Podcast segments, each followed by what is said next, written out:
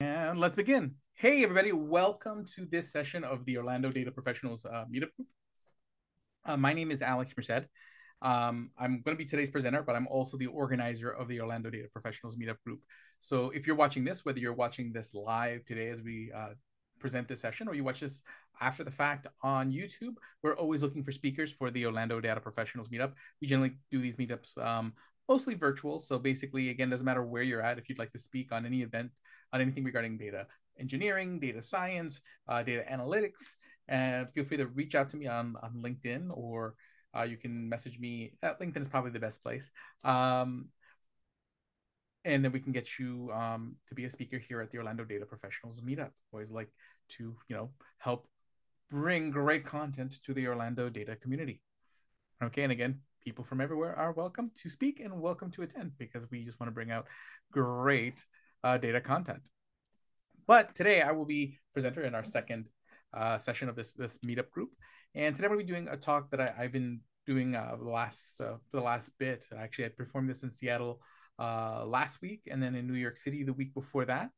Okay, and basically the talk is zero ETL and virtual data marts, the cutting edge of lakehouse architecture. So there's a lot of little words there, right? Zero ETL, virtual data marts, lakehouse architecture. By the time of this topic, not only will we know how these words, what these words mean, but kind of really kind of see and wrap it all together to really paint you for of like where's data engineering is now and where data engineering can be when you adopt, you know, the right tools.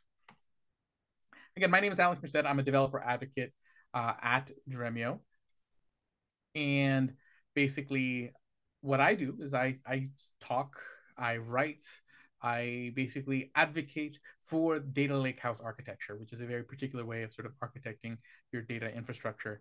Um, you know, and basically, uh, in my time, I've worked for many companies in the web and data space, including GenEd Systems, Crossfield Digital, uh, Campus Guard, General Assembly. Um, I'm the co-author of an upcoming O'Reilly book, Apache Iceberg: The Definitive Guide. Um, and I've speaking, spoken at many events like Data Day Texas, which I'll be speaking at again in January, OSAConf, P99Conf, Data Council. I was at PASS Data Summit last week.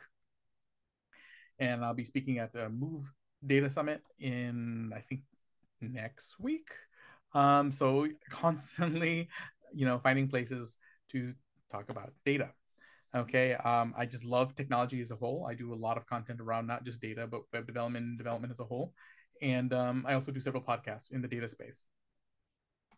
And speaking of the, the Apache Iceberg Definitive Guidebook, again, Apache Iceberg being a very big topic in the data engineering space. Um, and this will be the book on that topic uh, by O'Reilly, um, the big publishers in technology. Now, you can get yourself a free copy, uh, early release copy of this book by scanning that QR code right there. Um, where basically you can get an early copy of the book and kind of you know start learning about what is Apache Iceberg, what are table formats, this is the whole data lakehouse thing, and all the stuff. Many of the topics I will touch upon today.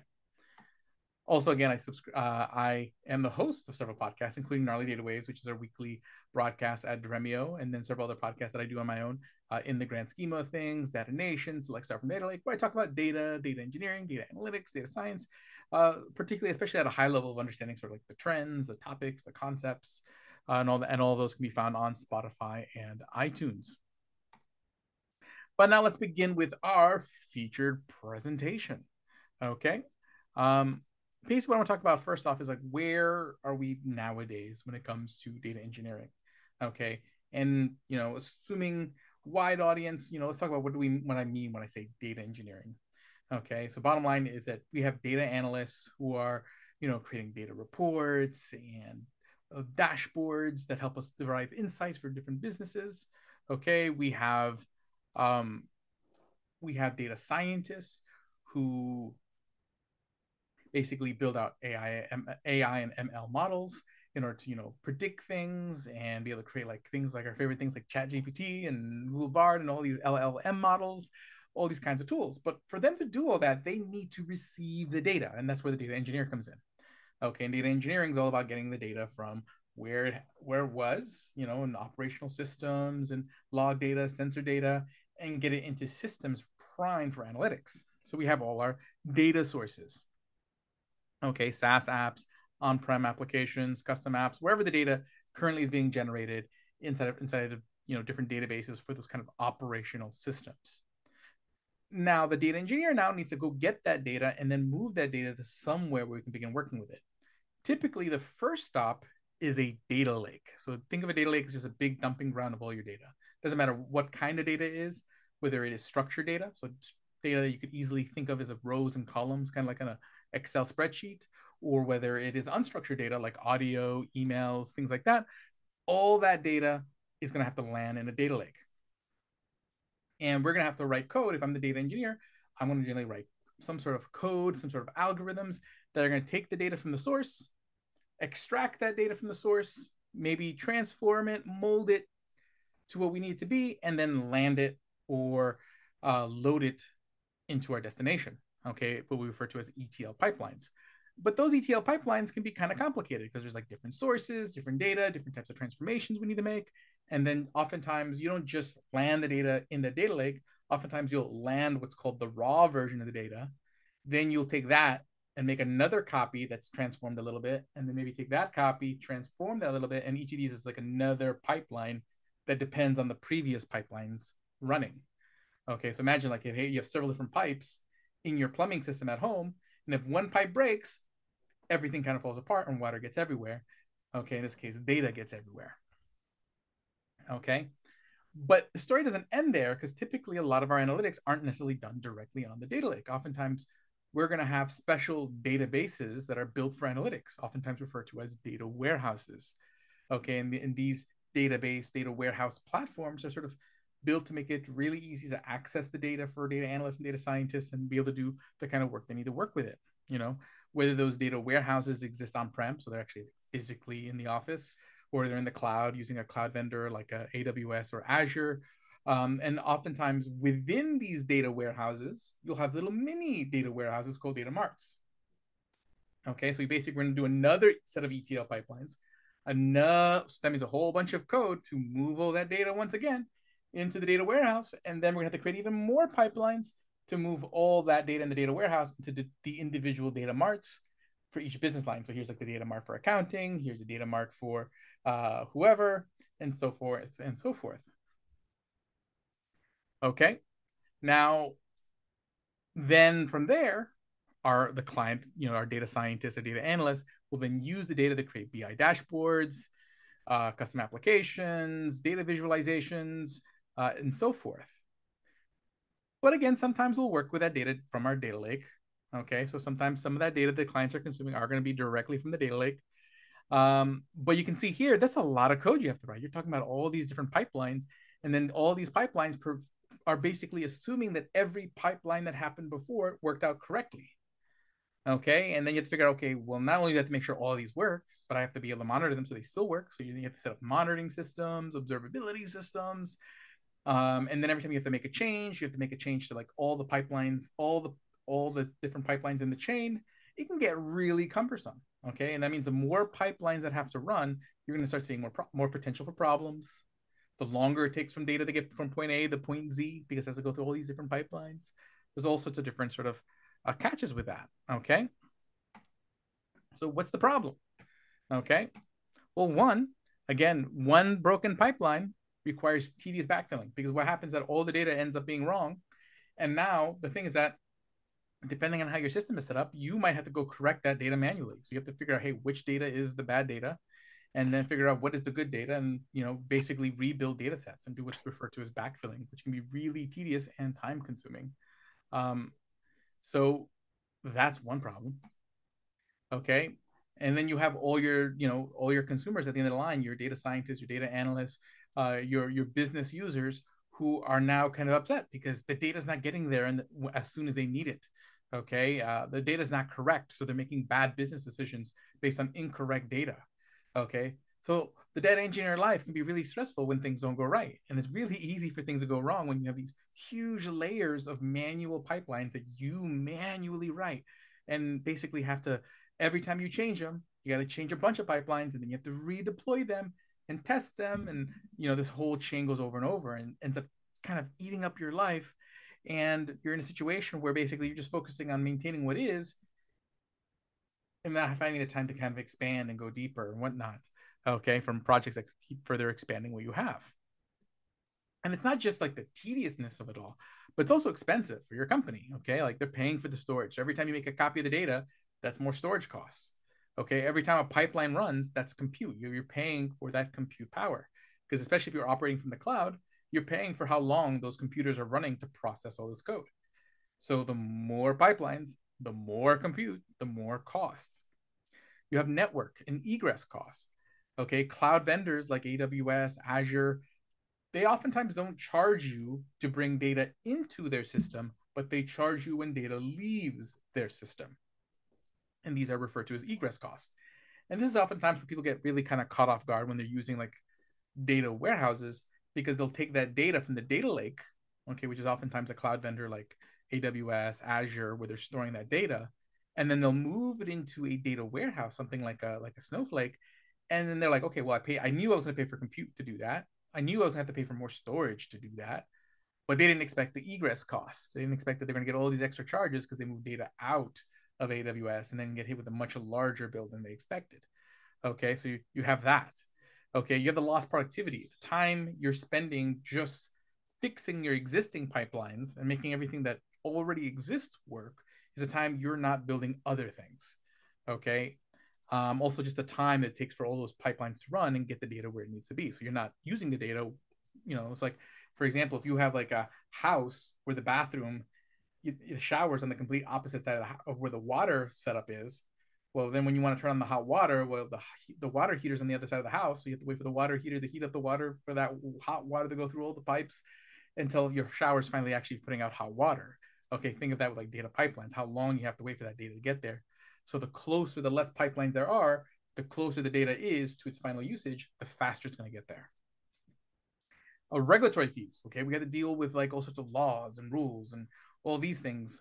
Okay, and the cost of all that really really add up okay and um, especially when you're thinking like finance like i used to train people in finance regarding like financial regulations and which records you got to keep for three years which records you got to keep for six years what kind of details have to be on those records. And if you missed some of that you got hit with huge fees okay? So same thing you want to make sure you have that information. Um, if you're talking about like ai and ml there's certain models that are being you know you're building different ai models and every time you copy that data, the underlying data may just drift away from the fundamental model that you you you are working off of. So you don't necessarily want that either. And then also just the cost of bad data. Like, okay, basically, let's say everything is working, but there's some sort of mistake in the data because there was some sort of mistake in the code. And now you have bad data and people are making decisions based on bad data. What's the cost of those bad decisions that don't, you know, you end up investing in one product when you should have been investing in a different product or we're marketing at a in one venue versus a different venue or something like that. So there's a lot of costs to you know all the, the potential problems. There's a lot of potential problems. It's really easy because there's so many pipelines, there's so many different pipelines you have to write. It's very easy for any mistake to appear at any layer, and you have all these different costs that come along the way. So how do we improve this? And this is where like the the Dremio Lakehouse platform. So again, I, I work for Dremio. Um, and uh, basically this is sort of like where the platform sort of really kind of comes in and helps so you still have all your data sources okay so again if you would were to sort of adopt this approach this is what we refer to as zero etl so again if etl means moving the data okay and you having to manually write the code to move the data zero etl would be not doing that okay and if virtual if data marts were these physical mini databases you built in your data warehouse a virtual data mart would be you know, not doing that without having to physically copy the data. Okay. Um, so we would take our data sources, and what you would do is you would connect it to the everything would operate from the data lakehouse. So you would land the data still in the data lake. Okay, AWS, Azure, that's physical place where you're going to land the data, where however format you're going to land it in, and then Dremio will allow you to access all that data and query all that data directly from the data lake. So there's no need to move it again to a data warehouse. So you eliminate those and you don't necessarily even need to do the transformation. So notice it becomes instead of ETL, it becomes EL. You don't focus on doing all little changes to the data. When you move it, you just move the data. Okay, you move the data, you land it in the data lake, and then you connect Dremio to your data lake, and then everything else is done virtually. What do I mean by that? Okay, what we mean is that going forward, you define the changes of your data in the logic of how you you you ask Dremio to query the data. Okay. and then essentially that's how you deliver it to clients. So essentially, what will happen is that clients, your data scientists, your data analysts will have access to Dremio and they'll see all the data sets with all the changes and transformations, but those transformations aren't physical copies. Instead, they're logic. They're basically an SQL query that describes how the data should be shown to that person. Okay. And this is referred to as virtualization. Okay. Um, so again, and there's different levels of virtualization here. And and um, well, meaning that you're making it feel like you made copies of the data. You're making it seem like all the data is in one place when really the data is maybe in many different sources. Could some of it's on your data lake, some of it could be in other places. Um, it may seem like there's all these different versions of the data, but they're all they're all really different views, different ways of logically viewing the data, but you're still looking at that original data source. Okay, and the beauty of that is if you don't have to physically move it, there's less likely that you're going to taint the data or distort the data in that movement because you're not moving the data. Okay, the data is just kind of its an original form. Okay, so with Dremio, if you use that Dremio as a as a little like platform that you put on top of your data lake to kind of give it that data warehouse feel, which is referred to as a data lake house, when you basically try to turn your data lake into a data warehouse, thus the term data lake house.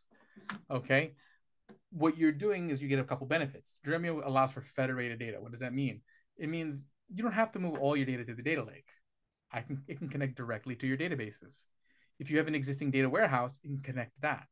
So you if you let's say we're starting with Dremio today, you don't have to move any data anywhere. You can work with the data where it is. Okay. Oftentimes referred to so again zero ETL because you're not moving the data to start using it. Okay then Dremio has a semantic layer where you can organize that data and say, okay, hey, this data, I need people to be able to look at it this way, this way, this way, and using SQL, structured query language, to describe the different ways people should be able to view the data and create layers of different views on the data in the same way we would create like a data mart. But again, back in the data warehouse data mart, we would actually create physical copies and different versions of the data for different use cases. Here we're just creating different logical views. And then we can still organize those and say, hey, these are the views for accounting. These are the views for marketing. These are the, you know, we can still model that data and organize that data in the semantic layer in the same way we would organize those data marts. Okay. And then usually what would happen is that there are other platforms that say, hey, how about you virtualize your data? You know, you you don't make copies of it, we just connect directly to it. But oftentimes what happens in those other platforms is that as your scale grows and you start having more and more data, it just doesn't perform. Okay. It's Just, really hard to get that performance when you're grabbing data from so many different places. Okay. And this is where Dremio really is different. Dremio has a special feature called Dremio Reflections. Okay. And what it does is that instead of you building your own pipelines to make copies of the data for optimal performance here, optimal performance there, all you do is you say, hey, which things, so you have this big chain of views that you've now modeled. You've modeled your warehouse, and you can say, hey, this view right here, I need this to be faster. And at the flip of a switch, under the hood, Dremio will do what needs to be done to make that faster. So instead of you having to manually make a pipeline where mistakes can happen and then you have to figure out how to keep it in sync, you abstract that away. Dremio will kind of do all that automatically for you under the hood and creating sort of like a, a optimized representation of that data to speed up those queries. Okay, making this type of virtualization where for the data engineer, it feels like they're just using all, they're connecting all their disparate data in one place without having to make copies, making it easier for the user because the user just feels like they're act, interacting with the data directly where it is.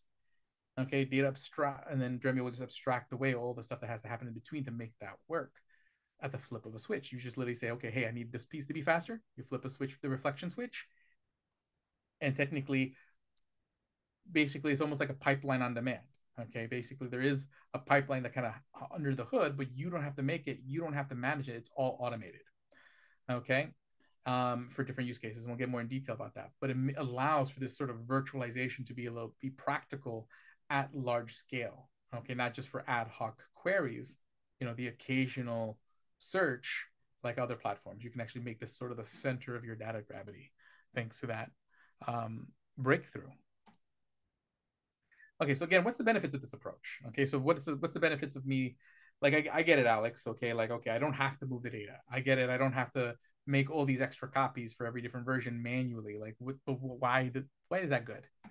Okay, I mean, again, less pipelines, less backfilling, less things that break. Okay, the less code you have to write, the less code you have to debug. Okay, and the data just gets where it needs to be sooner. Instead of from A to Z, it's A to C. Okay, the number of steps to get to your end users is quicker and they get the data faster. And then those data consumers, if they're getting that fast, fresh, consistent data, okay, because all of this is just being abstracted away, they're going to be able to build their reports faster, build their ML models faster. Everyone's going to be able to get what they need to make better decisions quicker, okay, build new products faster, and do what they need to do to move the business forward. So not only are you going to also, on top of everything else, save money because when you don't move data, that's less storage. If you're not copying the data, if, if you're not doing all this movement of data, that's less compute, okay, that you have to pay for. And if you're not moving data out of the data lake, you're not paying any of those egress fees. Okay. And then if the data remains fresh, you know, you're getting it faster. And basically you comply with regulations because you're not going to have a bunch of inconsistent copies that might cause regulatory issues. Okay. Um, no data drift and, um, you know, basically better insights. So basically you're going to get business value in those better insights faster. Okay. So the business can make more money, but the business also saves money because they're not paying for everything they'd have to be paying for if they were doing it sort of the traditional data engineering way. Okay. So there's a lot of benefit to this. Okay. I mean, a lot of companies will find that just the that this oftentimes ends up paying for itself. Okay.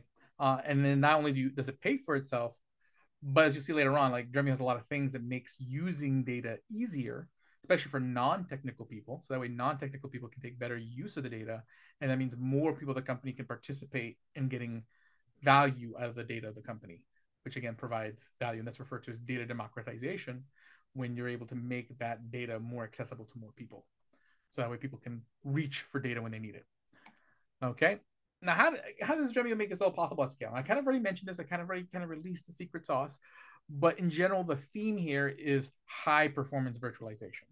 Okay. The idea is that oftentimes the barrier between with other platforms and making virtualization sort of the way you do your data has oftentimes been performance. Okay, if I'm grabbing data from 10 different places, okay, even if that makes my life easier because I can use them all from one place, can it perform well enough to meet all my use cases? Okay, and this is where sort of Dremio really is, is revolutionary. It not only makes it easy to use your data anywhere, but it makes it performant to use your data anywhere. And that is the key distinction. That is what makes Dremio different sort of than other platforms that try to do the same thing. And but how does it do that? Again, I mentioned one thing, reflections, which I'm going to revisit again. But even if you didn't use reflections, Dremio is a really fast tool for querying and searching through data. And there's reasons for that. Okay, one is Apache Arrow. Okay, Apache Arrow is an open source in-memory format. I'll explain what that means. But fun fact is that Apache Arrow is in its earliest stages before it was Apache Arrow was actually started out as the in-memory format for Dremio. Okay, so basically this thing that's kind of taken over the data industry and how to do things fast started at Dremio. And essentially, what it is is just a, when you load data. So if I read your data wherever you have your data, okay, I have to I have to load that data into a computer's memory to start doing work on it. Okay, how I represent that data in memory can affect how fast I can do certain things. Okay, so Arrow structures that data in a very standard way, creates a standard way to represent that data in memory that's optimal for types for analytical type work. Okay, and the idea is that the standard's really good, not just because it gives you that columnar analytics focused way of representing the data, but the idea is that as more people adopt Arrow and more tools adopt Arrow, data can travel between tools using that same format, which means if everyone's using the same format, you don't have to convert. Okay, so imagine, think about it this way. Imagine I go buy a bike from Europe okay, the measurements are going to be different. Okay, so for the time it's going to take me to build that bike is going to be slower because I have to constantly be converting things from metric to standard.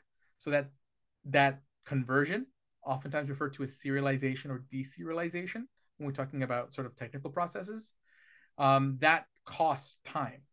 Okay, so the less times we have to convert things back and forth, the faster we can do things. And Arrow creates a standard format for data systems to not have to be doing this conversion over and over again. Then there's like Apache Calcite, another tool that uh, Dremio leverages, um, which is leveraged by many tools that do sort of SQL querying. But this is what enables like taking an SQL statement, structured query language, and breaking it up into pieces, so that way a tool like Dremio can can then process it. Okay, uh, allows for there to be cost-based optimization, so that way you can take your SQL query and turn it into a better one, a faster one. Okay, and other types of optimization, saying, hey, you know, uh, so basically, uh, basically enabling the developers at Dremio to really build in a lot of optimizations to your to the SQL that you write when you query tool things with Dremio. Okay. On top of that, you have reflections. Now, reflections generally fall into two main categories. Like there's some other categories of reflections, but there's two main categories. There are raw reflections and there are aggregate reflections. Okay, the raw reflections essentially typically what you would do, okay, again, absent Dremio, absent this zero ETL world, you would probably use something called a materialized view if I had a certain table. So, like for example, let's say this is the old way, right? I have my data sources. I take my data sources, I move them to my data lakes, and then I move them into my data warehouse. And in my data warehouse, I split it up into a bunch of different little marts. And then each mart, I start, you know, basically create modeling my data okay and then maybe say like this copy of the data here isn't fast enough so let's say this is like a view on the data that just isn't performing the way i wanted to perform i would create what's called a materialized view like literally a copy of the results okay making a physical copy of the results of a particular query so that way next time i need to query that data i, I don't need to actually process it problem is the data is constantly changing so those materialized views become out of sync so now I have to create pipelines to keep the materialized view in sync and think about how to handle that. And technically, that materialized view becomes a separate table. So then my analyst, my data scientist, needs to know the name of that other table. So if I have table A and I create a materialized view on it that we call A2, well, if I don't remember that I need to query A2, not A, well, I'm still going to end up with a slow query. My, I only get the, the benefit if I query A2. Okay, these are the things that Dremio sort of solves for. When you create, so same story, but the Dremio way, okay, instead of me um, moving the data into uh, here, I didn't move the data anywhere. So in this case, I have a Postgres tab- database, I have a MySQL database that I connect directly to Dremio. So I'm working with the data directly where it was. And then from there, I'm creating views on Dremio semantic layer and modeling my data like I would in the Mart. So you see here, no no ETL happens here, no data movement. But then I'll say, hey, I joined these two tables, like there's a Postgres table and a MySQL table. I join these two tables together. And sometimes when running that query, it takes a little longer than I'd like. What I can do is I can turn on reflections. I just literally flip a switch in the Dremio UI. I just click a button. And what Dremio under the hood does is going to create a copy of the result in the same way that Materialize View did. Okay, but it's like a very optimized copy. And two, there is no table A2. Your users would still query table A and Dremio knows that you have a reflection on table A, and then we'll swap that out. Okay. So basically, from the end, from the point of view of your end users, they're still just working with those raw tables directly in those databases, and Dremio's handling the swapping of like, hey, we have something to make this particular query faster. Dremio will also handle the updating of that. So as the table changes, as the data changes in your Postgres and MySQL, Dremio will update that reflection, and then again swap it out when it's relevant for a particular query to, to make it faster. So in this case, basically what happens, a lot of those, a lot of things that make it hard to use materialized views become out of, uh, are no longer there. You don't have to worry about syncing it anymore. Your analysts don't have to be worrying about juggling all these different names for different things to query. They just query the thing they were going to query anyways. Okay. And it just makes life a lot easier and you're getting that performance. Okay. And you're getting that virtualized feel because everyone's just working with, from the point of view of just interacting with the data, they're just interacting with the data where it lies. They're not seeing what Dremio is doing under the hood to make it fast. Okay. So again, you're seeing you're doing you're managing less movement of data. Not saying there's zero movement of data, but it's less, but there's no data movement that you have to manage. And that's sort of the benefit of this. Okay, that allows you to focus on how I model the data. So how do I organize it instead of just focusing on like the technical, like how do I copy it? Where do I put the copy? How do I update the copy? you know how do i keep all these copies in sync you don't have to think about that you can think about how do i organize the different versions of how we look at the data to meet my business needs and let Dremio handle like the performance side of it. The other big issue that we run into, like with data pipelines, is you create things called BI extracts and cubes. Now, what's this? When you do BI dashboards, so when you create like those little visualizations, like charts and whatnot, for people to make decisions based on, they're typically based on ag- aggregates, right? You're thinking, okay, hey, how many customers do I have this month? How many customers do I have this month? What is the average sale? These are what's referred to as aggregate measures, where you're taking many data points, many sales, and averaging them out. Many customers and figuring out, hey, what is the total number of customers? You're aggregating data and you build BI dashboards based on this aggregated data. But running those calculations every time someone brings up the dashboard can get expensive and take time. So what people have done in the past is they create BI extracts and cubes. These are just way terms for pre-computing these numbers. So you would pre-compute. So in the same way you would materialize the result of a query with a materialized view, what you're doing is you are making a copy of the results of aggregations. So you're making a copy of you're you're pre-averaging certain numbers, you're pre figuring out what the max number is, you're pre figuring out what the total number of a certain number is or the sum. So you're pre-calculating these aggregations to build dashboards based on. But again, just like materialized views, I have to figure out how to keep them updated because the data changes. So then I have to keep updating them manually. And then I have to make sure the analysts know that don't be don't make your dashboard on the table, make the dashboard on the cube or the extract. So you have all that same sort of like there's a little extra work to make it work. Okay. So again, they're static. They don't change. They don't automatically update. You have to be the one who updates them, manages that. Okay. And then oftentimes you, when you you don't delete the old copies because you're too busy just keeping it up to date. So you end up having this cost of all the storage. It just keeps building up unless you maintain it yourself. And sometimes they can be so large they cause memory issues. Okay. Dremio handles all of that.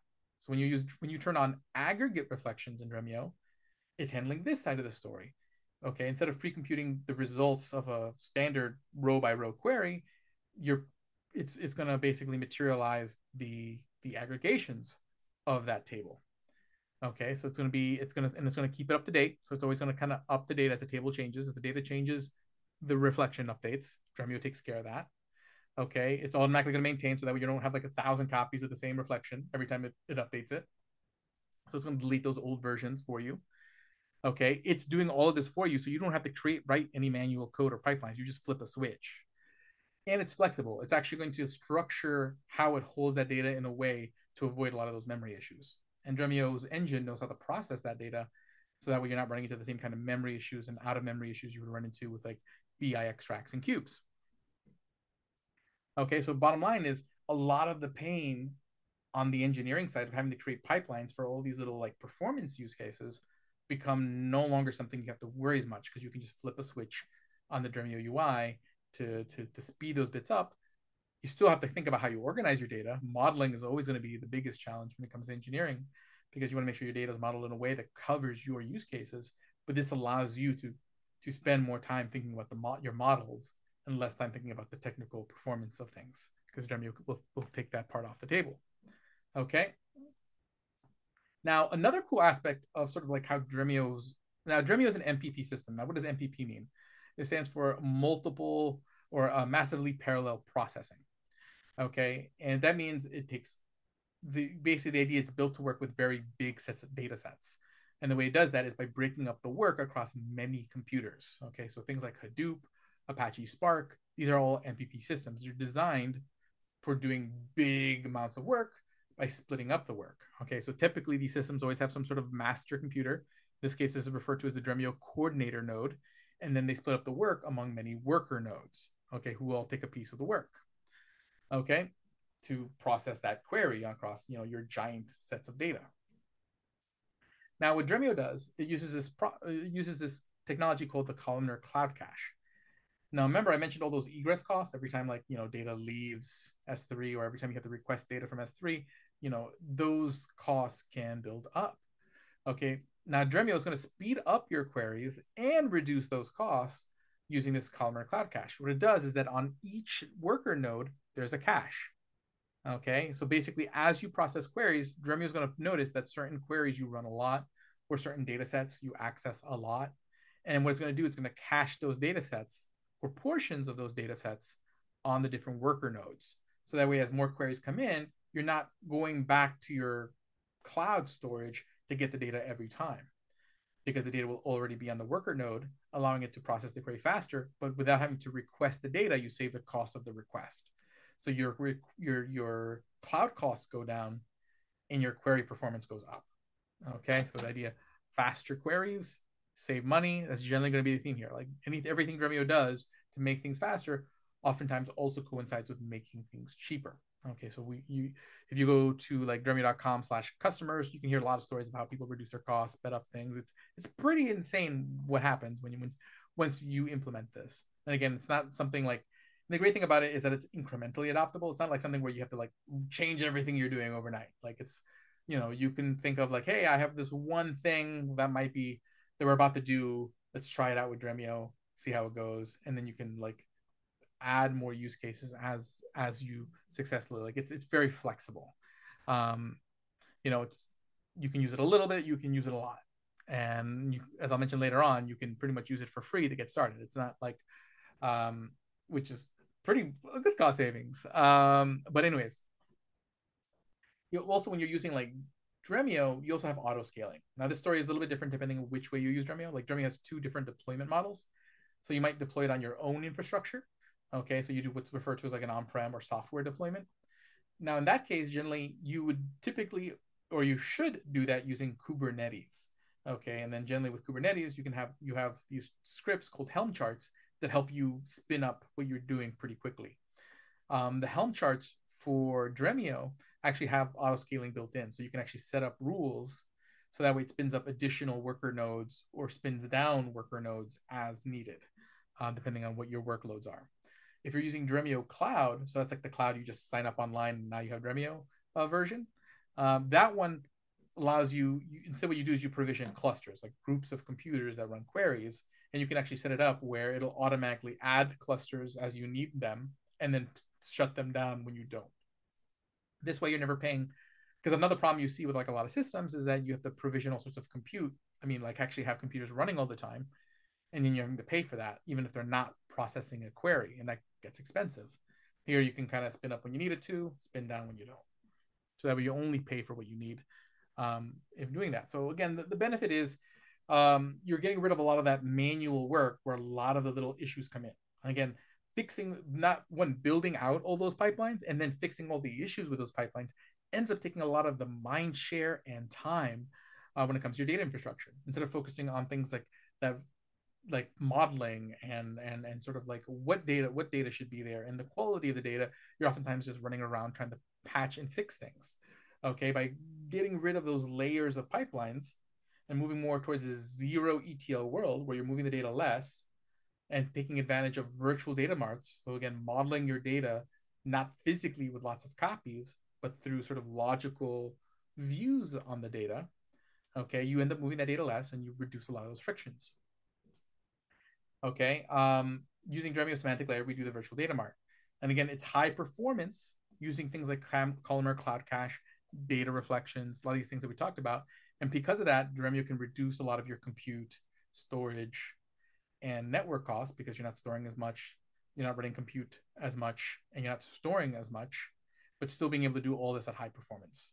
Okay, do this at scale. So you're allowed to, you're able to do virtualization at scale, not just be able to virtualize, there's other platforms that can let you virtualize, but Dremio allows you to virtualize at scale because it can it, it, it takes care of those performance bottlenecks. That's that's what uh, that's what makes it worth it.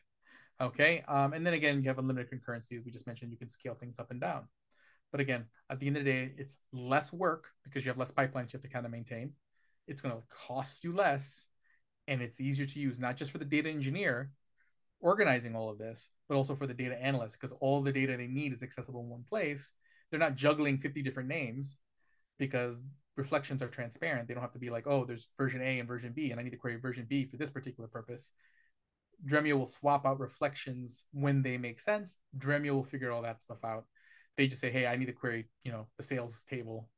And I'm gonna do this query, and then Dremio will swap out the right version of the sales table to give them the most performant query possible so that way they can just focus on what's the question that they're asking instead of having to think about hey i want to ask this question what are the right data sets i need uh, it just makes it easier on both ends to be able to focus on the real, the core purpose of all this, which is to generate business value and discover insights. Um, cool.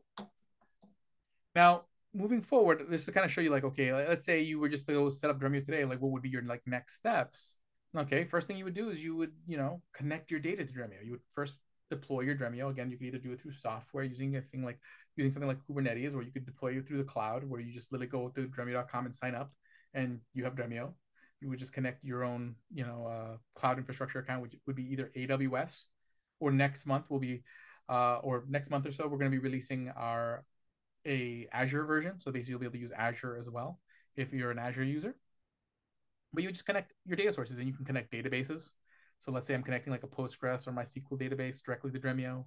Let's say I'm uploading files. Okay, I might have some Excel files, I might have some CSV files, and I can upload them directly to Dremio and run analytics on them. I might have data that already exists in the data warehouse because you maybe you're a Snowflake user, or you may have data in Delta Lake tables because you're a Databricks user. You'll be able to connect all that data and read it, connect it all to Dremio as well. Okay. And a really neat thing though is if you land the data specifically in iceberg tables. So some data, like the data you really want to be like super fresh and consistent all the time. Ideal world, what you'd want to do is you you would probably do an ETL pipeline for that. So maybe I'd use like Spark or Flink, land that data somewhere as an iceberg table. But that would be the only ETL I'd need to do because uh, when I the data is in this iceberg format, okay, it's one of these open formats. I've done other talks on that. So, and then I've also written the book on iceberg, or was one of the authors of the book on iceberg. So you saw that earlier. Um, so I'll defer to that for all the details. But if you land the data on Iceberg, what Dremio can do is that usually when Dremio updates reflections, it has to like recalculate, like has to recalculate what the result of that query is, or recalculate those aggregations, and then kind of swap it out. When the underlying source is an Iceberg table, it's actually able to calculate what's the change. So instead of having to rebuild the reflection from scratch, it can actually just do smaller updates, which are quicker. Um, so that way, all your reflections are updated much faster, like almost real time. So the minute the underlying data changes, the reflections are updated, and which allows not only for reflections to keep continue providing you the performance that I've mentioned, but also to stay fresh. So if you're to have data that changes very, very frequently, like every few seconds, um, or multiple times a second, when you're landing the data in Iceberg, all your reflections will reflect that for maximum like data consistency. And again, when I say data consistency, is making sure that everywhere you look at that data, it's giving you the same information. Okay, if I look at 10 copies of the data, all 10 copies should give me the same information, or it's not consistent. Okay, and again, I can then, once I connect all my data, I'll use Dremio semantic layer to model the data, and I can organize it into like folders with data sets in them. Okay, so I can have a marketing folder, a finance folder, a sales folder. In the same way I would organize data marts in a data warehouse, okay where basically again i have all these you know generally split it up by business line and then you know you might would do what's called a medallion architecture where you generally split up that data into three categories bronze which is your raw data before you really did any changes to it. And then you might you know do some combining of data sets um, you know do some joins what's referred to as denormalization and put that in like the silver bucket. Then you might do some more extra cleanup and additional work and you put that in like gold. Okay? And then you know you'll have those data sets. Okay, and then people will know, okay, if I look, want to look at the raw data, I can go look in bronze. If I want to look at the, the cleanest sort of refined version of the data, it's in gold. But at the end of the day, you're not making data copies. These are views. So what you're doing is you're using SQL to say, hey, look at the data this way. And that SQL code allows Dremio to sort of repackage the data the way that you want it to be seen without making a physical copy of the data but again, to speed that up, I can always turn on reflection. So in this case, I have my raw data, the raw version of my data. I did some cleaning and some validation. And then here I have my silver data. And then I turned on reflections on that level of the data. So now that speeds up any queries on the silver data and will also speed up queries on the gold data because the gold data is based on the silver data. So in this case, I didn't have to make a pipeline from here, from here to here to here. I just literally flip the switch on this level and it sped everything down from that level down. Because the cool thing about reflections is that they're not just for that one view, they speed up any other views that are based on that view. So in that case, since the gold the gold data sets are based on the silver data sets, the reflections on silver will also benefit the reflect the any queries on the gold data. So that's where you start really getting the bang for your buck. You're you're getting the cap, the sort of like the physical sort of optimization going on under the hood, but it's it's it's reaching across multiple queries, more queries than normally would, and you're getting a much more broader benefit from that. And at the same time, you're modeling your data, okay, and everyone can look at go examine the data on Dremio in this nice sort of organized way, okay. So now, how would I do that? How do I do all this um, modeling? You could just do it straight from the Dremio UI. You could just just write SQL straight from the Dremio UI. It's actually really easy. It has like a nice little SQL editor. If you ever use any kind of code editor, it's gonna be feel you're gonna feel very at home with it. Um, where you can look up functions and all that kind of stuff. It's great. You could send S- everything in Dremio can be done through the SQ through SQL, not just like querying, but like creating data sets, uh, cre- connecting data, uh, granting um, access to the data, everything can be done in SQL. So Dremio is like a, everything, SQL, all the things. Okay. And so you can send that SQL via the REST API. So if you're writing like a Python script, you could basically send SQL to Dremio and get data back or control Dremio and like grant a user access to data all from uh, using the REST API. Uh, we also have a DBT integration. DBT is a tool that a lot of data engineers love to use because what it does, it allows you to express sort of what your data should look like, express what your data models are, and then you can use templating syntax to express, well, here's this table, and then this table or this data set is based on this data set. So then that way, when you run your DBT jobs, then it creates all your versions of your data. Because again, usually you have like this version of the data, and then based on that version of the data, you create this version, and then based on that version, you create this version again from like bronze to silver to gold. Well, you can describe what those data sets are. And then when DBT runs all your work, because of the way you wrote your SQL, it knows which data sets are based on what. So it'll run everything in the right order for you. So it makes it where you have to like not think as hard about which SQL do I run first. You just write the SQL, and if it knows, hey, this SQL refers to this data set, then it knows that data set needs to happen first before this one happens. So you can write your DBT model and you can literally automate the generation of your entire those virtual data marts straight from DBT as an as one way to do it. Okay, and again, you can send also send SQL to Dremio via JDBC, ODBC, Arrow Flight. There are all different ways to deliver uh, Dremio the SQL to generate all these things. Okay, and again, you can with you can do everything with SQL: create folders, create views, create reflections, grant permissions, run queries, all of it can be done with SQL. That's the beauty of, of Dremio. Because everything can be done through SQL, and SQL is generally something that, you know, I would say probably most, almost all data people know. Um, it, it basically really allows for that what's referred to data as data democratization. So allows everybody to get involved in all aspects of the data because it gives you this really easy form. For example, if I'm trying to control who has access to the data, okay, using SQL statements, I can control who has access to what folder, what each individual data set. I can control who has access to what columns of the data. So that way, if a certain user accesses the data, they don't see certain columns that might have like social security numbers or email addresses, referred to as PII, personally identifiable information. That's an issue with certain regulatory rules. Okay. Maybe there's certain rows I don't want users to see. So I can create I can create row-based controls. I control which rows users see. I have all these sort of controls that allow you to be one maintain meet your company's internal security rules, but also meet any external security rules you have for like regulatory purposes, whatnot. So again, you're able to connect all your data in one place in the Dremio platform, no matter where the data is, and you can control who has access to it. Okay, those are some of the biggest challenges when it comes to engineering data, because oftentimes you have your data in 10 different places, and each place has their own way of controlling who accesses it.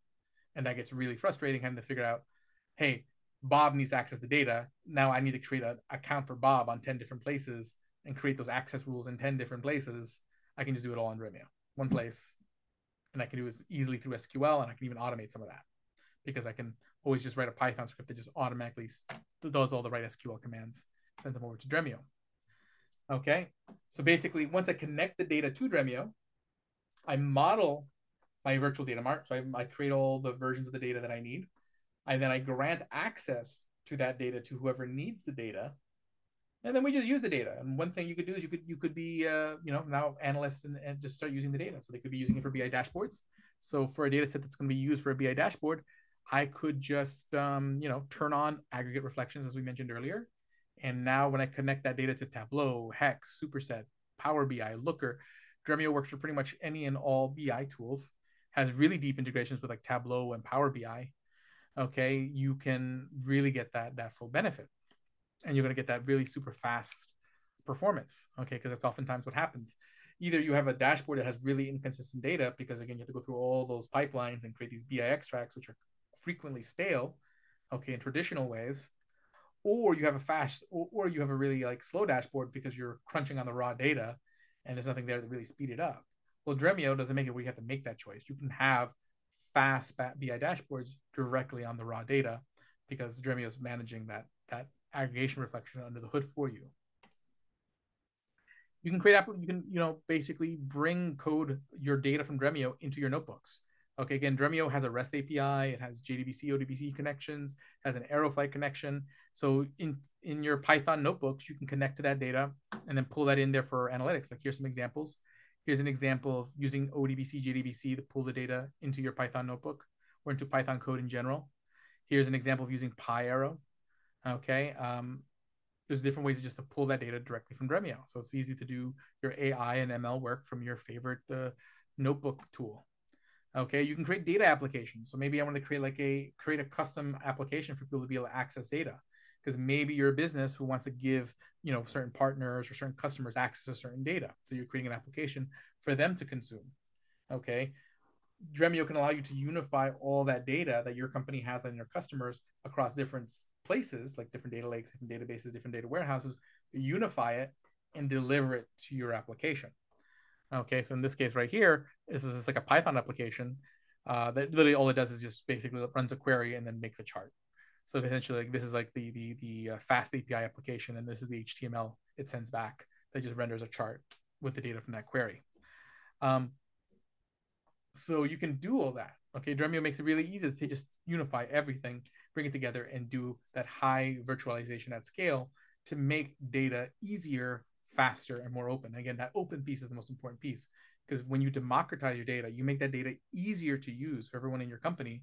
You're going to get a lot more value out of it. Um, again, my name is Alex Merced. Uh, I talk a lot about data. Again, um, we have gnarly data waves in the grand schema of things, Data Nation, Select Star from Data Lake. These are all podcasts uh, that uh, I am the host of. Um, so I highly recommend you know subscribing to those on uh, uh, Spotify, iTunes, so that way you can hear other me talk about other topics in the data space, whether they like what are data lakes, table formats, denormalization, normalization. Um, and you know, thanks for coming to this talk. And uh, yeah, what I'm going to do now is I'm going to open it up to questions. And again, we this uh, in the future, if any of you guys ever have a topic that you'd like to talk about uh, here at the Orlando uh, Data Professionals Meetup Group, just shoot me an email. Uh, you know, just or just just message me on LinkedIn.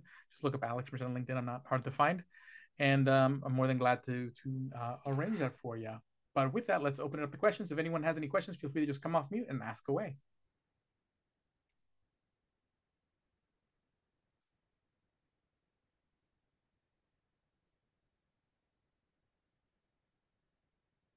Hey, Alex, this is Siva. Uh, thanks for the talk. This is very good. Um, I know you you were talking about Azure integrations. Mm-hmm. Um, so so what kind of an integration with Azure is, is coming up within Dremio? Is it like have an ability to integrate with uh, the storage piece of it? I mean, or mm-hmm. Synapse, or or is, is that what is coming out kind of a thing? Yeah. Um, so to answer that question, basically, you're for well, there's basically again, there's two deployment models for Dremio. There's the software deployment. So already on Dremio software, you can already use Azure. So if you're deploying if you're deploying your own Dremio, um, you can use uh, Azure as as where you basically you host your Dremio instance, and that and you can already connect Synapse. You can connect ADLS. You can connect SQL Server. So you can connect all these data sources that you have within the Azure ecosystem and unify all that data in one place and work with it all in one place, um, which can be really useful for not only just taking all the data you have in Azure, but if you have data that's outside of Azure, connecting it with the data you have in Azure. Um, so yeah, you can already do that just with Dremio software. Now with Dremio Cloud next month, uh, I think well target I think it was slated for next month is is going to be the I think the release of the public preview uh, for Azure Cloud. So that means Dremio Cloud, the cloud deployment will now be able to be deployed on Azure directly. So uh, so that would be the cloud you would connect uh, to your account, and you'll be able to actually host your Dremio instance directly in your own virtual private cloud on Azure, and still connect to all those other sources within the Azure ecosystem as well. Um, so the only so basically you can already pretty much do everything with Azure with Dremio software. It's more being able to do it with Dremio Cloud that's going to change next month because up till then, uh, Dremio Cloud's been sort of an AWS mainly thing. Um, but again, and, and, another note that I forgot to mention is that both of these are things you can start with for free. So a Dremio Cloud account is something that's for free. The only cost you would have using Dremio Cloud would be any compute instances. So that'd be basically your AWS or Azure bill that you'd get for any compute that you spin up. So it would be, but there'd be no bill with Dremio itself. Um, and then if you want to spin up your own infrastructure using like the Kubernetes Helm chart, that's also free. That's referred to as like the Dremio Community Edition. And there's lots of companies that actually have used like Dremio Community Edition or a free Dremio Cloud account and have used them for free for like a year longer, sometimes a couple of years. And then what they do is that once they kind of hit to that point where, because usually what you do is you when you upgrade, you get like support, you get um, uh, you're going to get some security features, but not everyone needs that right away. So the point is like you can you can start using Dremio now. It doesn't necessarily have to. Um, it doesn't cost you anything, so it's worth it's worth looking into whether it's you want that as part of your your your data world. Um, does that answer your question, Siva, about the Azure piece? Yeah, yeah, no, it, it does. So if I if I don't prefer to use cloud, is software available on the marketplace? I can I can pull it and use it on Azure. Is that the case already today? Yep, I think I think that's uh, I think Dremio is on the Azure marketplace. I, it's definitely okay. on the AWS marketplace, and I'm pretty sure it's on the Azure marketplace as well. If not, I think it might have just been recent. I think it's been okay, there, okay, cool. but it's it's definitely on there. Um, and if not, if not, there's also the K8 Helm chart, um, and you can deploy it right through Azure through Kubernetes. Okay, cool, perfect. Thank you. Hmm, no problem. Cool, cool, cool. Hi, Alex. Um, yeah, I had a question on the transformation. Uh, if I used uh, Dremio like a couple of years ago, mm-hmm. and I see everything is defined. Like you don't go through the process; you just define like views in SQL. Mm-hmm. But I, I don't know if that is enough because I, I need transformations that is difficult to do in SQL, like uh, cleaning up data and, and, running a program, and how how that fits into into um, that model. I mean, some of that may be able to be done with Dremio, like in a sense, like Dremio's added a lot in the way of SQL functions over the years, so it, should have a lot more SQL functionality than it did a couple years ago. Um, and also has the power for has the ability to do DML on iceberg tables. So if you do need to do like actually physically transform, like removing uh, data, certain data points, you can do that out of iceberg tables. Um, but also like the that sort of zero ETL that um, it's oftentimes meant for like uh, last mile ETL approach. So, for example, like like some of the validations that you're talking about and some of the cleanup you were talking about, you may still mm-hmm. want to do before you land the data in the data lake in the data lake. So basically, but the idea is you don't have to do every transformation before you land it. So you can still have the data fairly raw, and then maybe you do s- some minor transformations, and then save the rest of it to be done through SQL views, and a lot of a lot of the more like modeling and data curation that happen on the view side, and just just save the tra- actual physical transformations for cleanup work. Okay, thanks. Mm-hmm. Also, you supported the HDFS uh, because I, what I had was a clustering on-prem, no? Yep, on and that's actually that's, that's a great point. I'm surprised I didn't mention that. Um, that yes, Dremio supports any storage layer. So it's basically you can connect to HDFS, so that's Hadoop, the Hadoop file system. You can connect to AWS S3, ADLS, Minio. Um, basically, it's pretty agnostic as far as what the data source is. So mm-hmm. connect. So Dremio is one of the few tools that can connect to on-prem and cloud at the same time. So it's uh, very popular, and particularly with uh, uh, people who have on-prem data lakes um, as a really modern tool to really speed up and refine uh, their on-prem data lakes. Um, that's a really popular use case. Yeah, I see was very useful when you have different people and everyone has different access to, to the views and to provide solutions to to give every user that doesn't need to see all the data, just to see part of the data. Mm-hmm. no, I, I, I agree because you don't you don't have to give them access to everything. You just give them access to. Everyone always starts off with like access to the zero things unless you're admin, and then you grant them to what you what they need, which makes it really nice because you. Um, but um, anyways, the other thing I want to mention is that also um, we do have some other features coming up. Like we have this thing called uh, the our Dremio Arctic catalog, which includes many uh, data lakehouse management features. Uh, essentially, what's going what it allows you to do is actually we were talking about like data quality and and like how, well, how would you handle that in Dremio? Well, with Apache Iceberg tables, what you can do using Dremio Arctic is you can create a branch. So I'd be able to like actually isolate the ingestion work and isolate a lot of that data quality work on a branch, and then like publish those changes when I feel like I'm ready to do that. Um, and that's going to be something that well you can already do with Dremio Arctic. Um, so for, and the cool thing about it is that it's it's a it's a catalog that you can bring to other engines. So I could take that Dremio Arctic catalog, use it in Spark, create that branch, do all my isolation work. I mean, do all my ingestion work, do all my data quality checks, and then if all my data quality checks pass, then run the merge.